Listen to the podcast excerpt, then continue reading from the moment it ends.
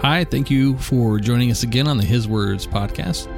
Uh, today we pick it up in Matthew chapter 9, verses 32 through 38. Before we get into this and read this, uh, let's just pray that, uh, yeah, let's pray. Father, thank you so much for today. And I mean that. Thank you so much for today, for the truth of your words that permeates our souls for the revelation, Lord, that you're about to give us, for deeper understanding into your intent, your heart, and this your son's work on this earth and his current present work in us. Give us ears to hear. In Jesus' name. Amen. All right, let's get into this. Matthew chapter 9, verse 32 through 38. As they went out, behold, they brought to him a man, mute and demon possessed. And when the demon was cast out, the mute spoke. And the multitudes marveled, saying, It was never seen like this in Israel.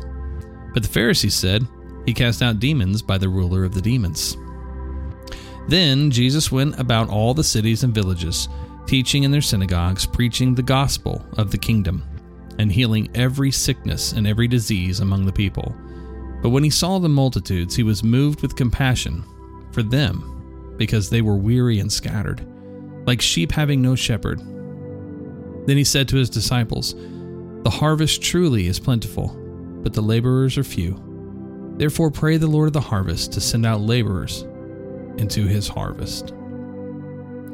So, first thing I want to talk about here in this little first paragraph, if you're reading along in the New King James Version, this this little section here is called "A Mute Man Speaks." But what we're focused on here is the fact that they brought to Jesus a man who's demon possessed, and when he was cast out, everyone there said, Man, I've never seen anything like this, not in all of Israel. And the Pharisees said, He cast out demons by the ruler of the demons. Yeah. Again, the Pharisees here denying the power of God.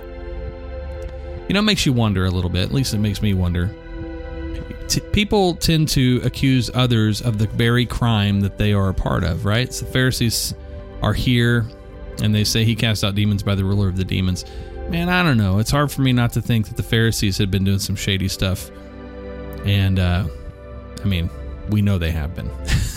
but, you know, there's like, oh, well, they must have made a deal with the devil. That's my thought. I don't know. Conjecture. Anyway, continue. Verse 35 you know, we see this. Jesus goes about the cities, teaching in the synagogues, preaching the gospel of the kingdom, not the gospel of church, the gospel of the kingdom. I'll let you dive into what that means. But just keep in mind, every time Jesus talks about the kingdom of God, he's not talking about uh, one church. He's talking about all the kingdom of God, all it encompasses. You, me, our friends in Africa, down in Australia, if you're listening in those two places, which I know probably some of you are actually. It's everybody. That's the kingdom. And healing every sickness, every disease among the people. I love this. He saw the multitudes. He was moved with compassion for them. So it's like Jesus stops and he looks out and he sees these people who are weary and scattered and they literally look like sheep having no shepherd. Think about the aimless people on the planet who are just looking for life Man, I can't help but think in the world we're in today that that is precisely what's going on. That people are just kind of walking around like sheep who have no shepherd. And what did Jesus say about that? What did he command? He looked at his disciples and he said to them, The harvest is truly plentiful, but the laborers are few. You know, I think about that and I want to encourage you today because I do believe this is what's going on right now in our world. That the harvest is truly plentiful. And you, right now, listening to this podcast, that you're going through these words of Jesus, you may not even feel remotely qualified, but let me just tell you the laborers are few. You are qualified. You are absolutely qualified.